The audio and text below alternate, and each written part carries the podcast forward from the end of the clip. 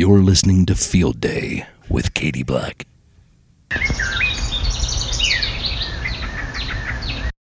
Okay, what's up? Welcome to Field Day with Katie Black. I'm honored. I'm with Travis Reed in the house. What's up, Travis? How you doing, Katie? Good. How are you? I am good. This is uh, my first interaction with you, but hopefully not the last. That's right. Good vibes. I already feel good vibes. So I always ask people, where were they born slash where were they raised?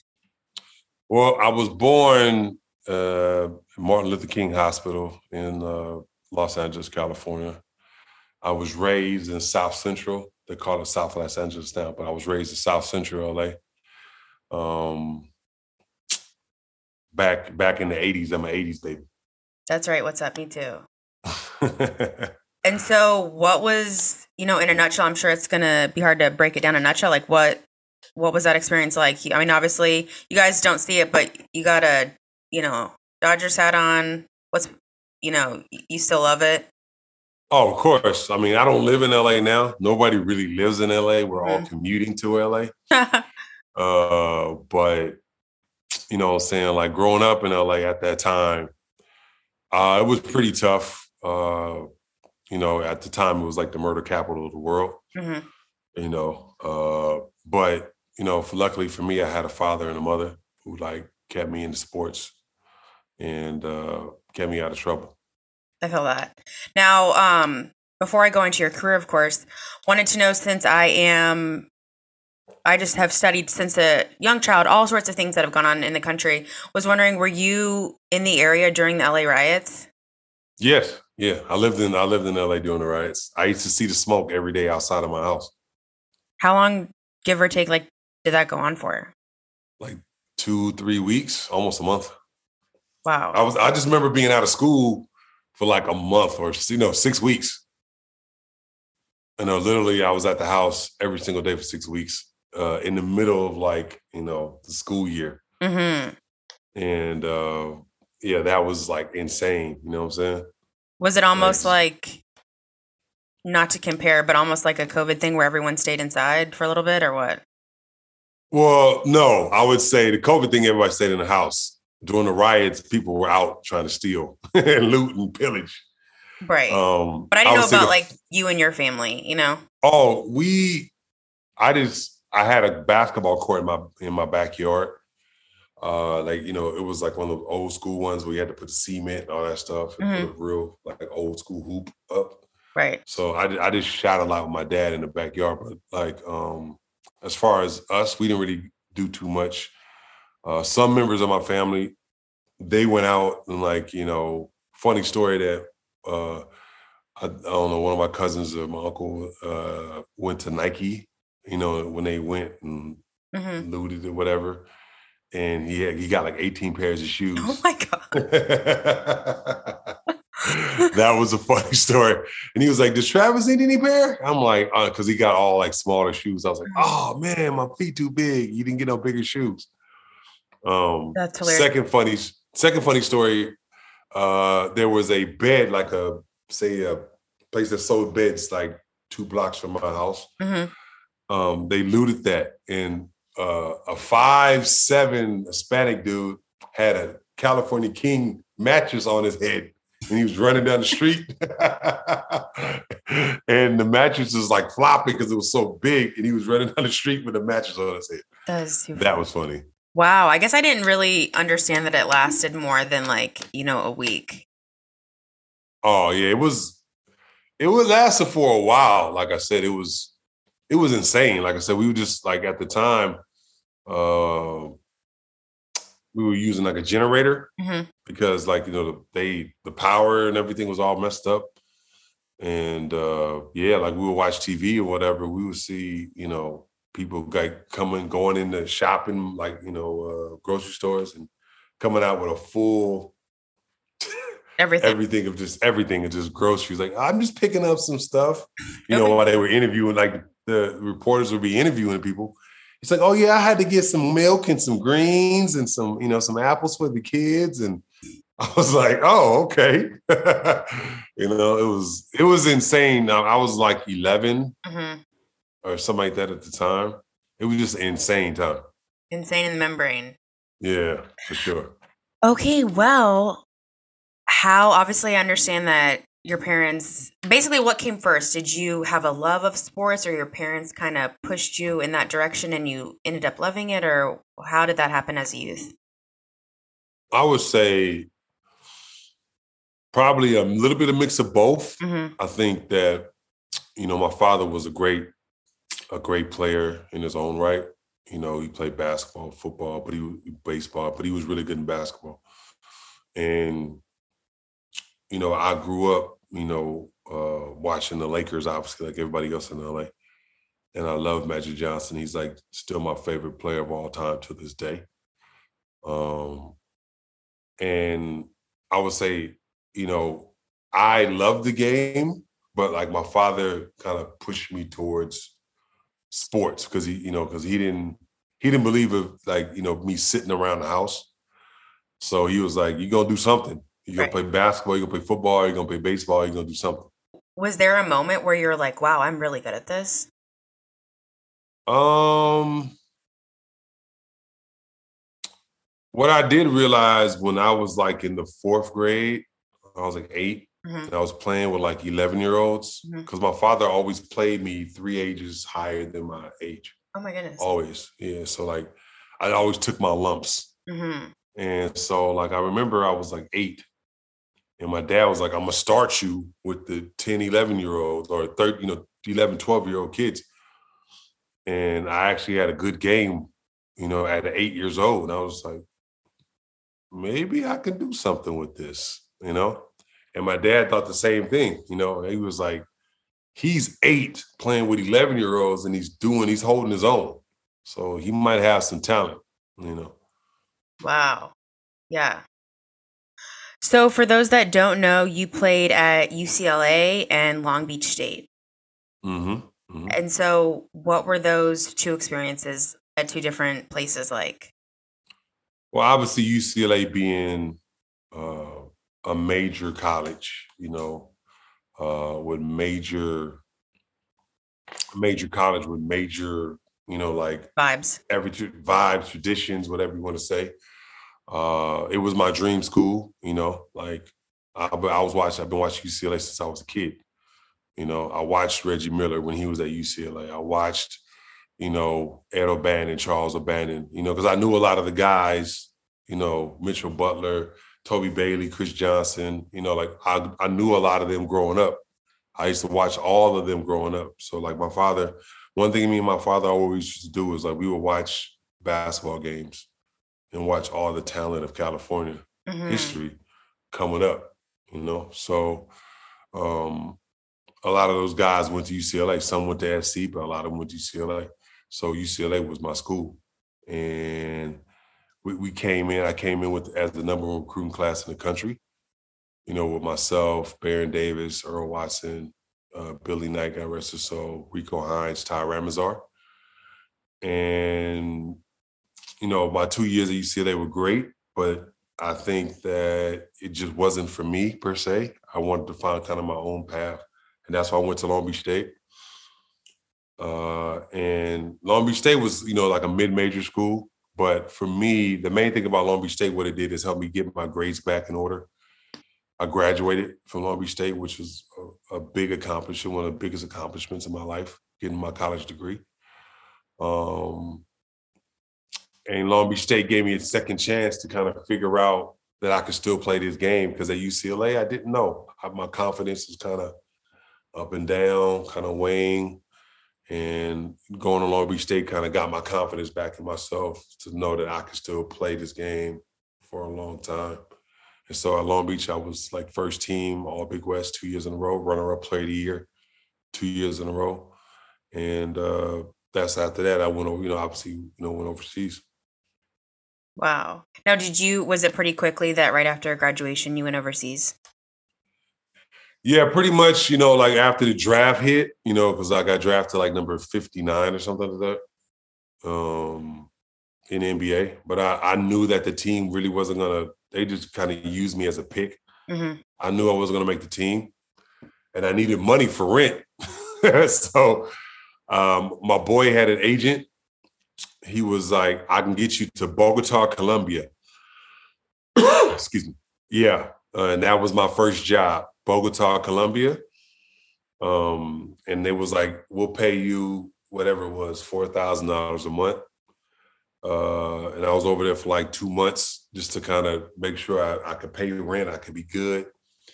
And I signed a contract to go to Poland when I was in Bogota. So Wow. So many different directions, right? I could go. okay. Well, first Well- off, like, were how did you feel about traveling overseas? Like, had you ever done that before, and did you love it? What was it like? No, look, I look, I had to get a map, you know, because Mhm. obviously back then, like, you know, our phones wasn't what it was now. Right. So I had to get like a thesaurus map, uh, you know, like to look, okay. I go just, oh, it's in South America over here, you know. And I was like, you know, uh, I told my mom, like, mom, I don't want to be a teacher or anything like that. I want to still play basketball. Cause she was like, I don't know. I don't know, baby. You know, like I think you should, you know, stay in the States. And the funny thing is, like, if Cocaine Cowboys would have came out back then, I, she would have let me go. She was like, yeah. That's hilarious. you know, Yeah. because I was I was in Medellin and all them other places to play basketball. So, but yeah, it was it was a crazy situation just because I ain't never done it, hmm and uh, it was the first time I'm doing all this all by myself, Right. and I'm in another country where they don't speak English. And Yeah. How did that go over? Just yeah, they didn't they didn't speak English. They just spoke Spanish. So I learned a little bit of Spanish. You know what I needed to know. hmm You know, like chicken, slow down. you know, Right. All the mains. Um, Yeah, all the main stuff. Uh, you know, I love you, but I don't know why I know that I love you, but um and uh the, the like the crazy thing is like in Bogota, I didn't have a car, but they I had two armed guards with me at all times whenever I would go anywhere in the city. Um Now, why? Why? because they kidnap people. Legit. Yeah. So like there was no police. The army was the police. hmm And so the army basically we we stayed in like a four star hotel, the whole team, and basically we did you know like um in in a four star hotel. Like if I want to say, I used to just go to get like little cakes, and then go to like the international call spot so I can call home. Um, and my you know like I it was like oh you leaving? I'm like yeah. So and they were just all right, you and you go.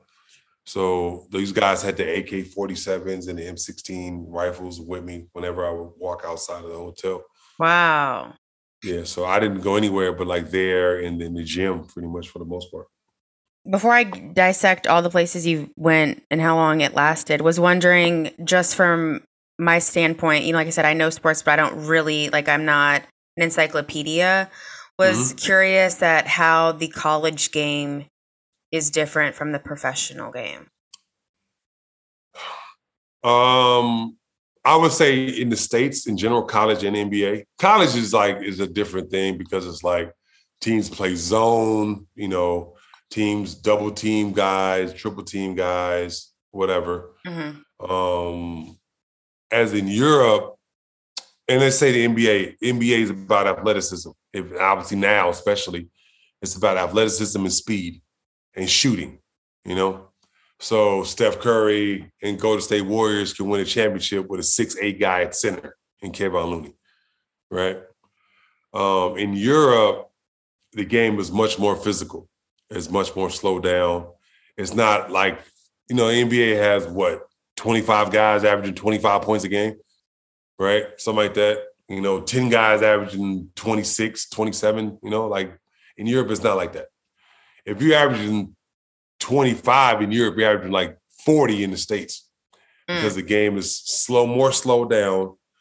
Um, it's much more physical and they run a lot of plays. So I would say the difference between college in Europe is that Europe, the players are more skilled, obviously stronger because they're grown men.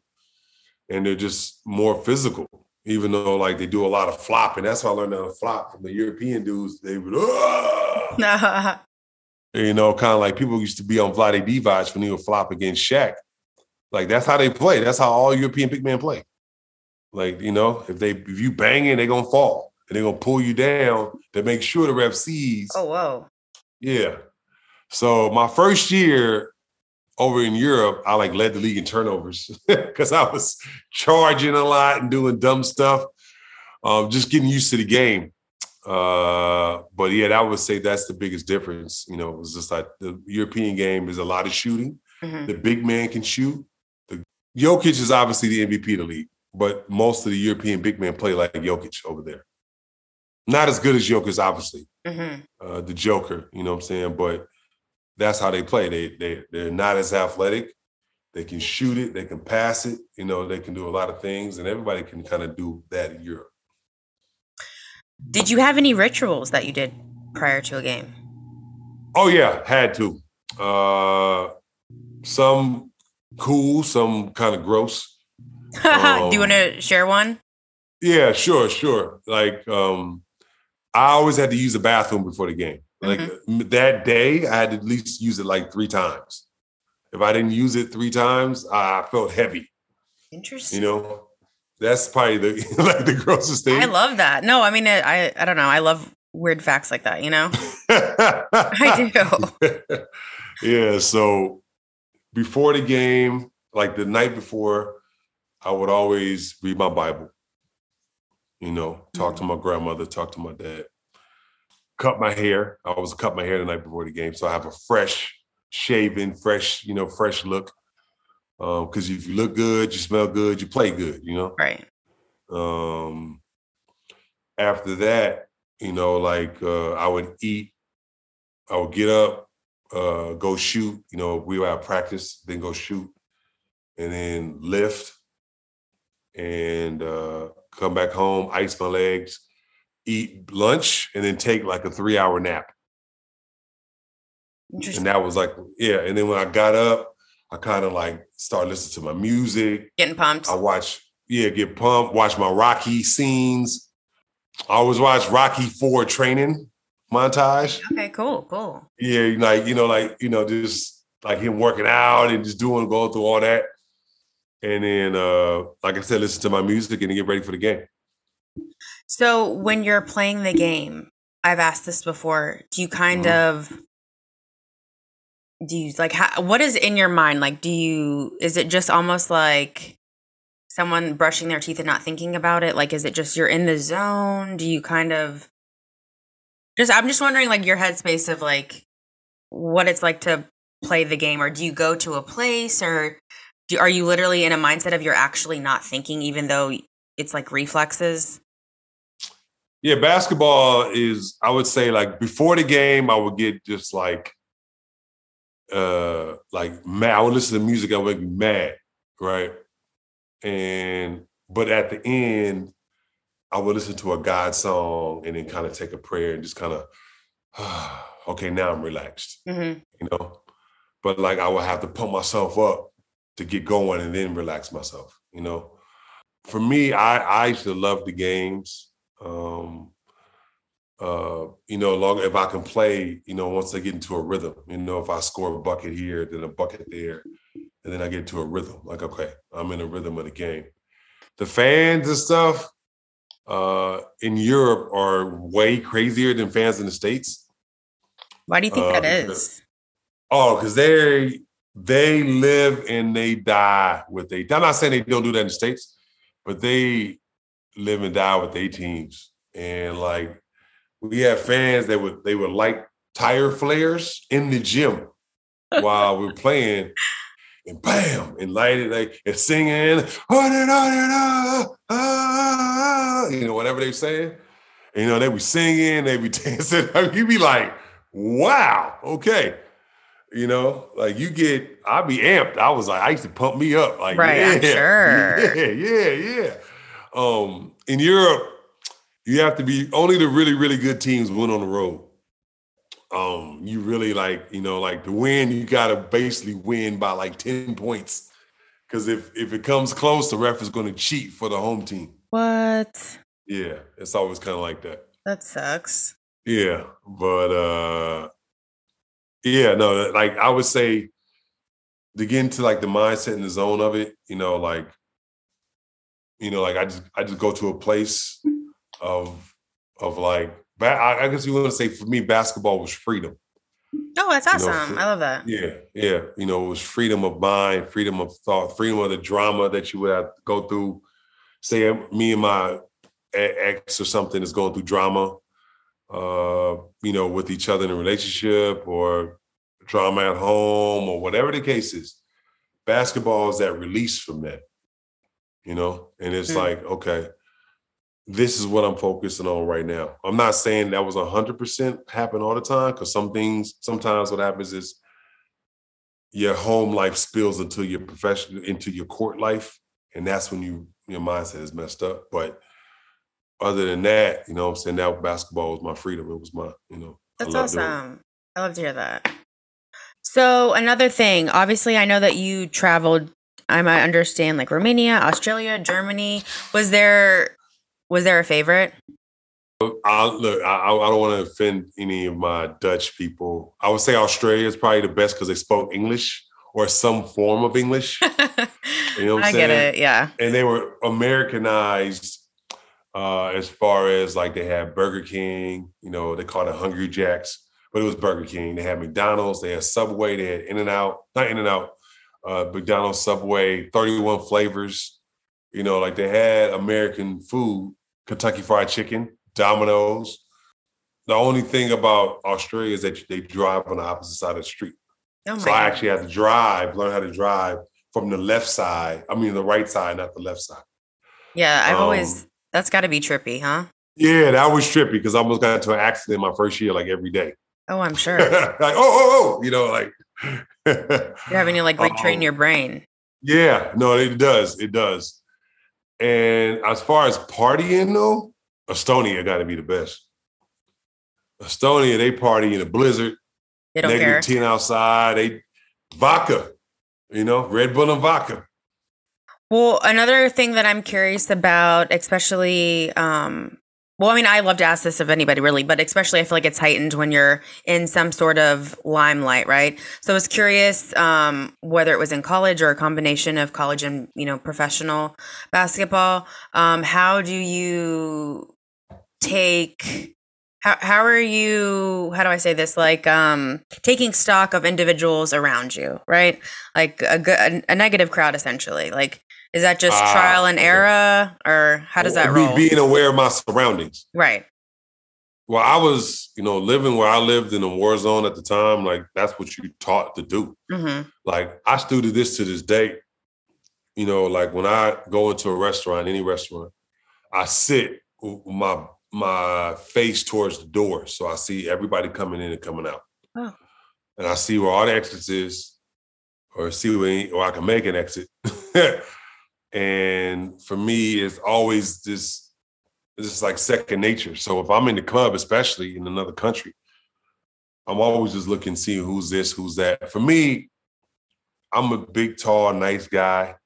So like all the fans would just come up to me all the time. When you're in Europe, they're more aggressive, especially because they're intoxicated. So they come try this and mm-hmm. put their arm around you and mm-hmm. try to talk to you in your face, and you're just like, man, back up, man. You know, back up yeah. a little bit.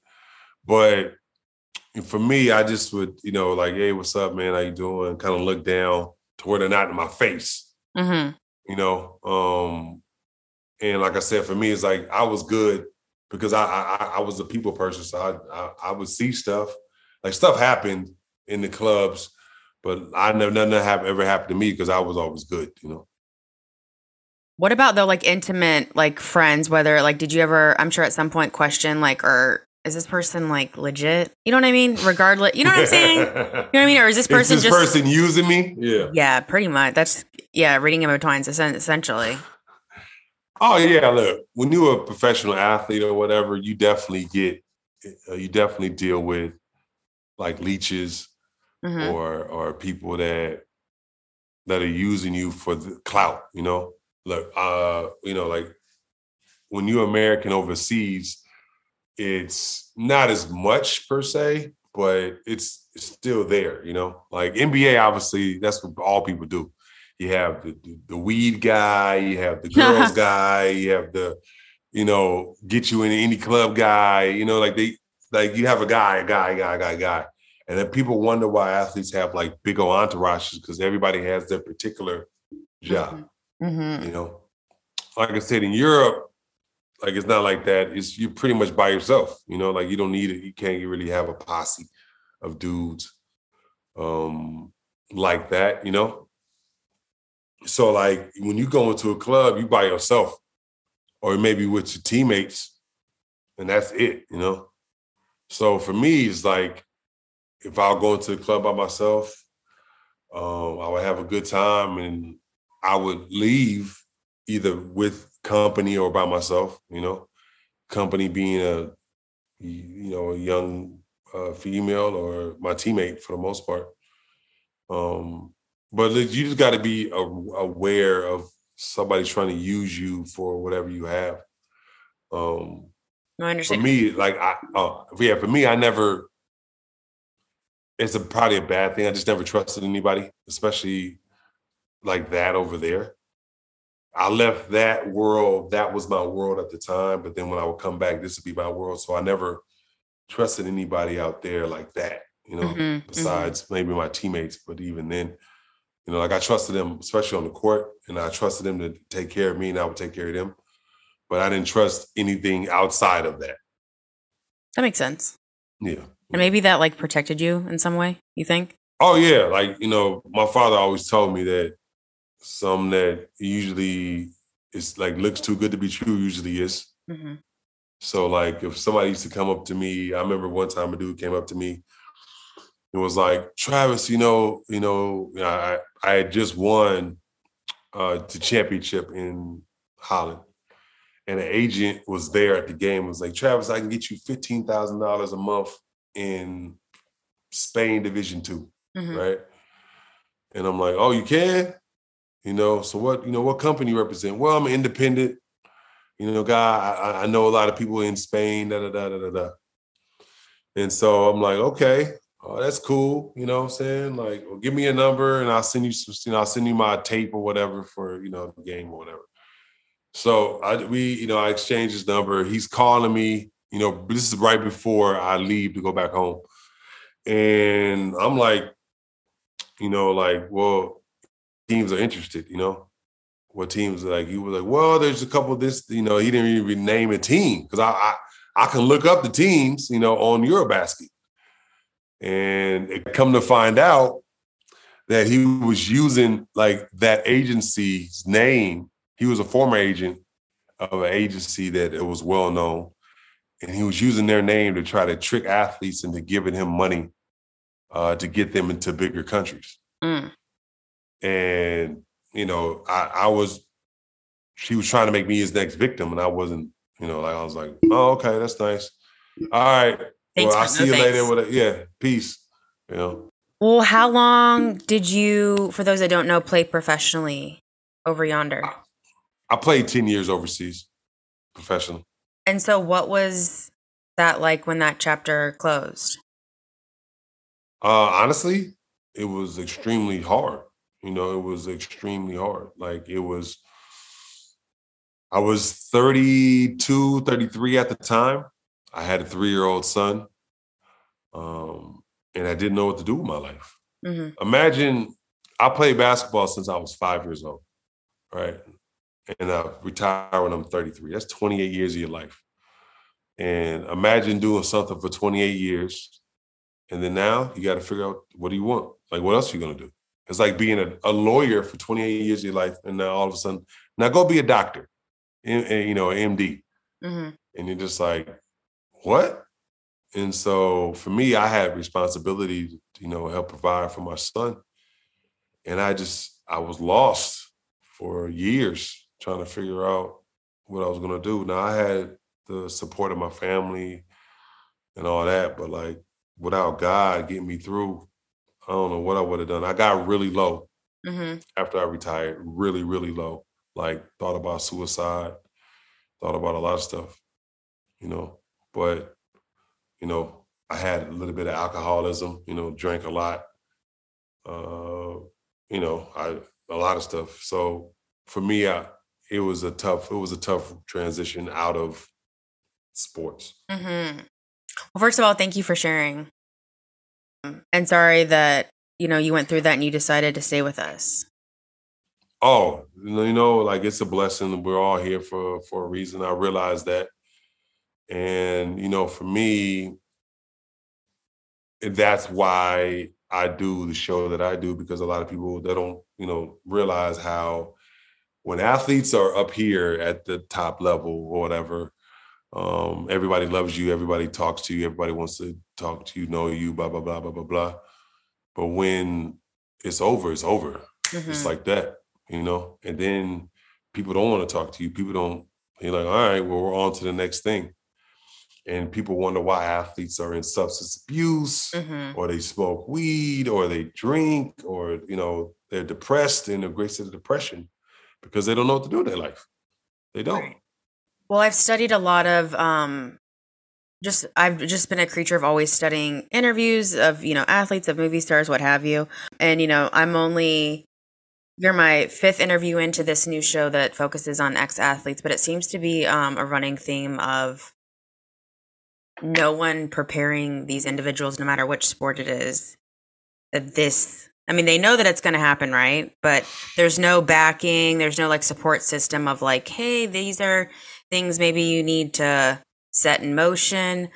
And was wondering if something like that was available. Do you think that would help? Because I've also had another individual tell me, well, no one could prepare you for it anyways, even if they tried. Well, I would tell you this athletes think they're immortal, mm-hmm. right?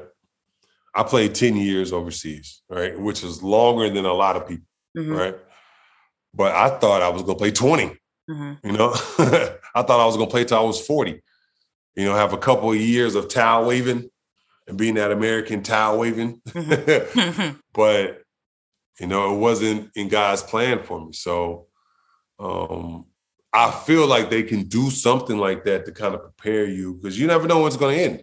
Like I have friends within my 10 years like quit and stop playing basketball and like get hurt stop playing. I mean, one of the things about me, I was I got hurt. I had two I have two stress fractures in my shins, Well, I had them, and I still have two plates in my shins as we speak. Mm. You know, over you know over my shins. So for me, I would say like what they should do, like you know basketball, like uh in general, they should you should be able to, you should have like teach you how to have a retirement plan teach you how to have something where like you know if you're getting say 5000 a month they put 700 a month in a app you know retirement account mm-hmm. similar to a 401k or something like that right um because in europe especially they don't have we don't have 401ks in europe whatever you get you get and if you spend it all that's it that's it. You know, you're screwed. Yeah. You know, yeah, that's it. So there's nothing, you know, like you might save money. I save money or whatever, but it's like I had to use it obviously when I got back and retired from basketball. No, I feel that. Well, I appreciate mm-hmm. I appreciate you sharing and everything. Anytime. Was curious. Well, before I get into podcasting life. Okay. Ha, do you believe the game has changed? Basketball? Yes. Oh hell yeah! Excuse my language. No, I mean, please. I curse all the time. no, but I mean, how how so? Look, I mean, I hate to be the the old get off my fence guy or get off my lawn guy, uh-huh. it's, but it's it's a fact. The game is less physical. You know what I'm saying? Like, could you imagine the Detroit Pistons, uh, the bad boy Pistons in today's era? They would be missing seven players every game because half of them would be suspended every game, right? Fair. Because they were so physical. Now, I don't like that brand of basketball because that's just bully ball. Mm-hmm.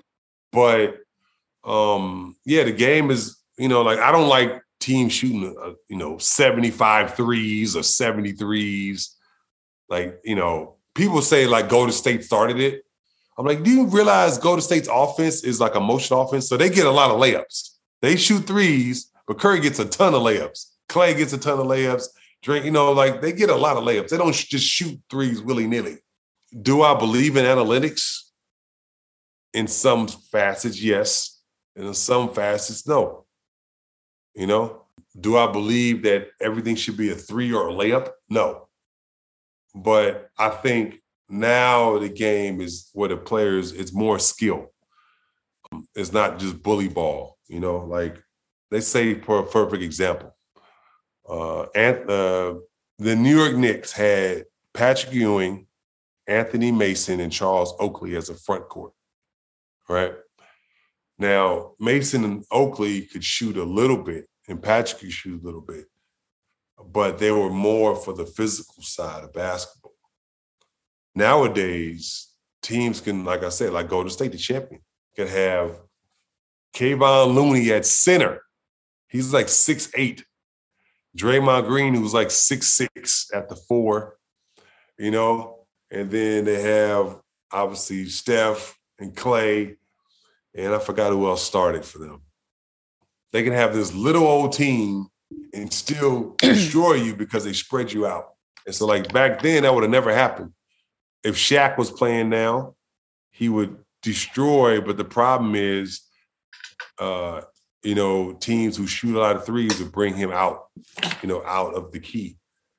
And what Steph Curry's done is done great for the game, but he's eliminated the center. Period. What Golden State has done is just eliminated the big man. So basically, you're almost like, in essence, you're saying like the sauce is gone. the physicality sauce, yes. Don't get me wrong, the game is still physical. Draymond is a great physical player. Uh, Milwaukee's a physical team. Giannis is physical. Uh, Miami's physical. Boston's physical. The basketball game for you know for men is like you is is a lot of physicality. You know, and they're all players who are physical, but it's definitely a lot more skill uh, as far as like what guys have to do.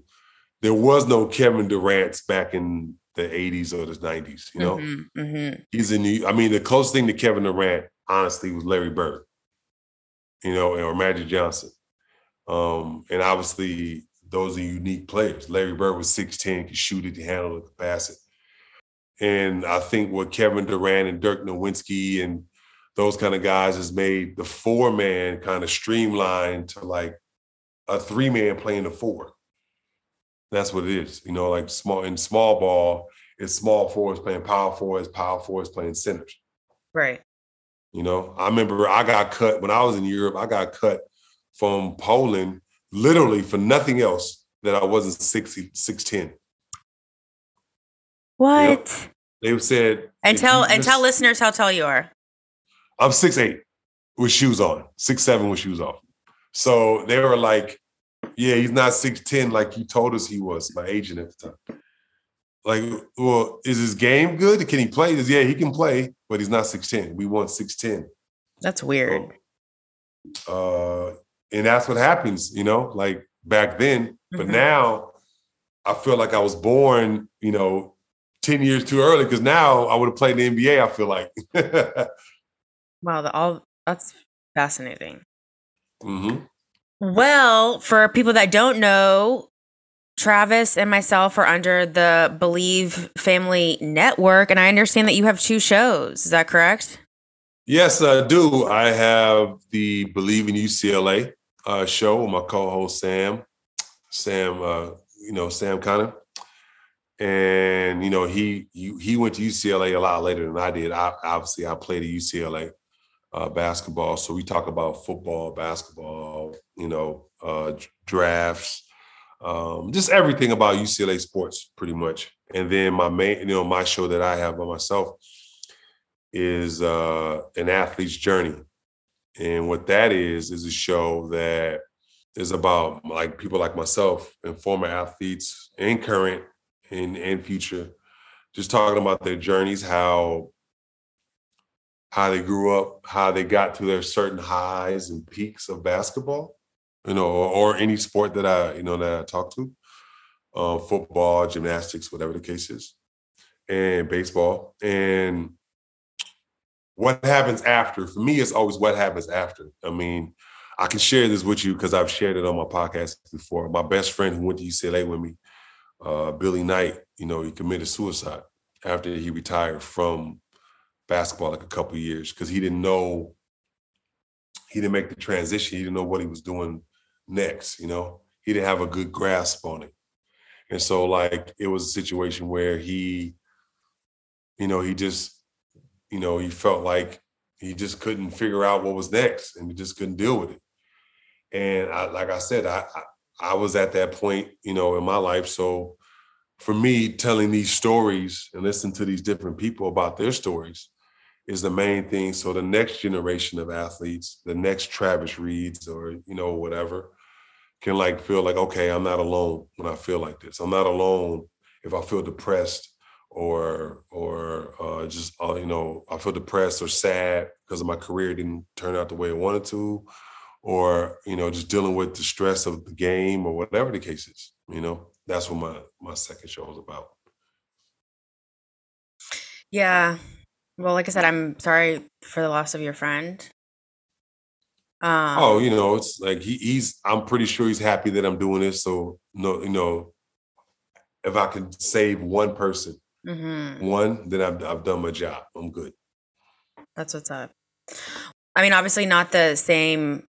I don't know the same vibe as far as like what I am trying to highlight with this show is, you know, obviously, yes, I'm very interested in your career and your journey, but mm-hmm. I'm also just as interested as post career.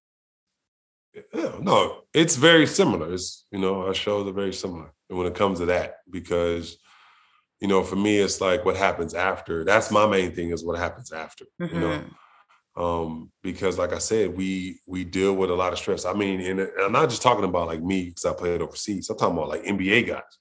I had you know somebody tell me that like you know, and he was an NBA for a long time, that he immediately had to get therapy after he retired because he just was depressed and didn't know what he was going to do with his life, and he needed somebody to talk to. Now, eventually, he got everything back on track, but in the beginning, it was just such a struggle.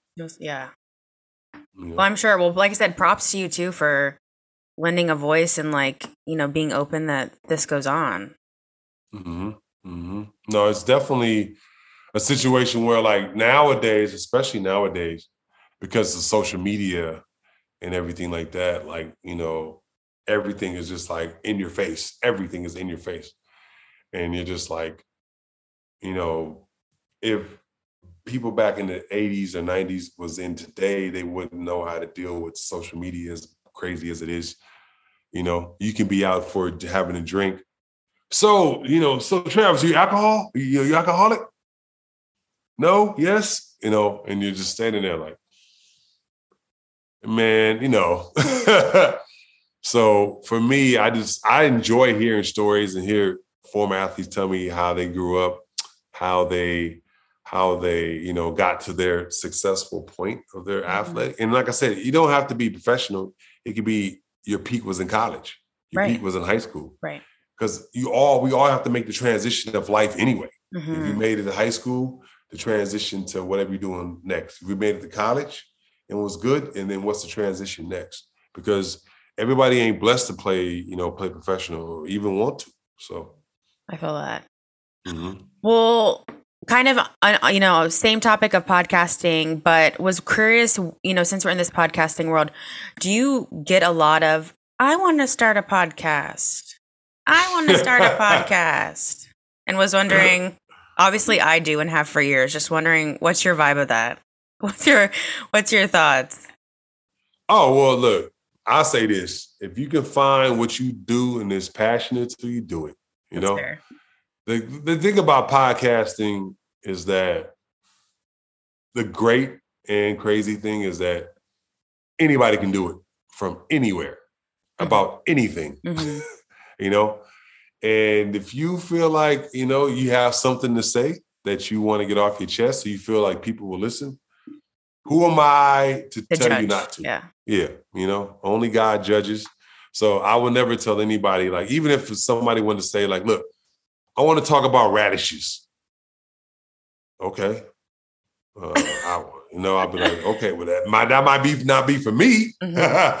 You know, because I don't want to know about radishes, but maybe somebody does want to know about radishes in in Willacoochee, Georgia, or I don't know, uh, New Mexico. You know, like oh, so you make your radishes like that? So for me, like you know, if you want to do it and you feel like you have a voice, go ahead. Do it. That's good advice. Well, I guess I. I, you know, and I've always kind of believed that everyone has a story and all that, and everyone has something to offer. But I guess I kind of, I've asked, I asked that just because here recently, I feel like I, I hear people say it so much, but I'm like, but do you really? do you really want to? You know what I mean? Mm-hmm. That's my vibe. But I think when they people see things that you like, they say they see you, right, Katie? And they see you have a podcast, you be doing your thing, and like you, you get signed to Bleav and all that. And then they be like, well, I want to do a podcast because I just saw Katie do this, this, this, this, you know? Now, like you said, like, do you really want to do it? Because the podcast thing is a grind. And if you ever want to get to a successful level, you got to have a grind about yourself to consistently put out content. Mm-hmm. It can't be like one week I want to do a show and then like a month you know, you know, goes by and I don't want to do a show. It ain't podcasting ain't that. It's just a consistent treadmill grind that you're on until you get off the treadmill and maybe you get a deal or you know maybe you get to a network maybe you did you know signed to a company you know last question I always love to ask this, and I give the background that love unsolved mysteries from back in the day with Robert Stack. and my favorite segment is the unexplained. Okay. So Travis was curious if you've ever seen a ghost, or it doesn't have to be a ghost, something unexplained that you never forgot. That's a good question. I've looked Yes, but it's explained. You know, like I remember waking up, like I said, during the riots because we talked about it, and every day I woke up, the sky was black, but it was filled with smoke. Mm-hmm. So basically, you would think it was nighttime when it was twelve in the afternoon. Mm, mm-hmm. You know, uh, and so like I just remember like that was crazy. Like damn, it's like darkness. Like right. I can't even see the sun because there's so much fire and smoke. But that was explained. And I, I, guess the one thing I do, I don't explain, I don't understand is uh, uh, Alaska. I don't understand they have six months of dark and six months of light. I went out there when they had the six months of light once. So it was two in the morning and the sun was out. And I'm like, how do y'all live like that? How do mm-hmm. you sleep with the sun out at two in the morning? You know, so that will probably be the weirdest. You know, like oh, I, that's unexplainable to me. I dig it. Yeah, I dig it. Well, especially even going back to the LA riots, for that to have gone on, you said for a month. I mean, I'm yeah. I mean, how trippy. No, that was like I said. Like every time I would go out to the front yard, you would just see in the backyard too. You would just see because everything was burning. Right. You know, like like literally everything was burning around you, literally burning around you. So I mean, like for me, like they never burned our street, anything on our street, but they burned like the street over from our street, which was the liquor store, the one we walked to, that was burned down. The whole complex, the little strip mall across the street from that, mm-hmm. that was burned down. Like, um, all that was, you know, like he was like, man, you know, it was a great, that was just a crazy situation you know, especially being a kid in it. Oh, absolutely. Mm-hmm. Absolutely. Mm-hmm. Well, Travis, do you want to give a shout out to any of your social media or anything where people can find you? Sure, sure. Like people can find me uh, on Instagram at Travis W Reed. Uh, that's R E E D, first name Travis, middle name W. Um, on Instagram, I post all my social media platforms or whatever I'm doing on that. Um, you can follow me on Facebook as well. Um, at Travis W. Reed, same thing. Um, and if you, like I said, if you want to listen to my show on the podcast form on the on this network, it is Bleav in UCLA, and the other one is called An Athlete's Journey. You just type in, go to Bleav Network, type in Travis Reed, Bleav, you know, uh, you know, uh, An Athlete's Journey. You'll find it, or you can find it on Spotify, you know, iHeartRadio, uh, Apple Podcast, all that stuff. And oh, and if you want to see this face that you're listening to, we also got the shows on YouTube as well. An athlete's journey. Just go support, subscribe, like the channel, you know, and like I said, all the shows on there too. What's up? Whoa, Travis, what do you what do you think? That's it. Is it? I was ready for more. You know, you like you was giving me light question. I'm good. Oh well, second round. We'll have to do this again. Oh, I'm with it anytime. All righty. Well, like I said, I appreciate you coming on. I appreciate it. I always tell people you didn't really know me, so that makes it that much nicer. You know what I mean? Appreciate it. Appreciate you sharing. And like I said, props to you for the work you're doing. Well, uh, like I said, I appreciate you uh, for letting me come on the show, Katie. And like I said, it's going to be first of many, first of many. Yeah. And, and, you know, it's going to be successful. You're going to be super success coming to the network. Thank you, thank you, thank you.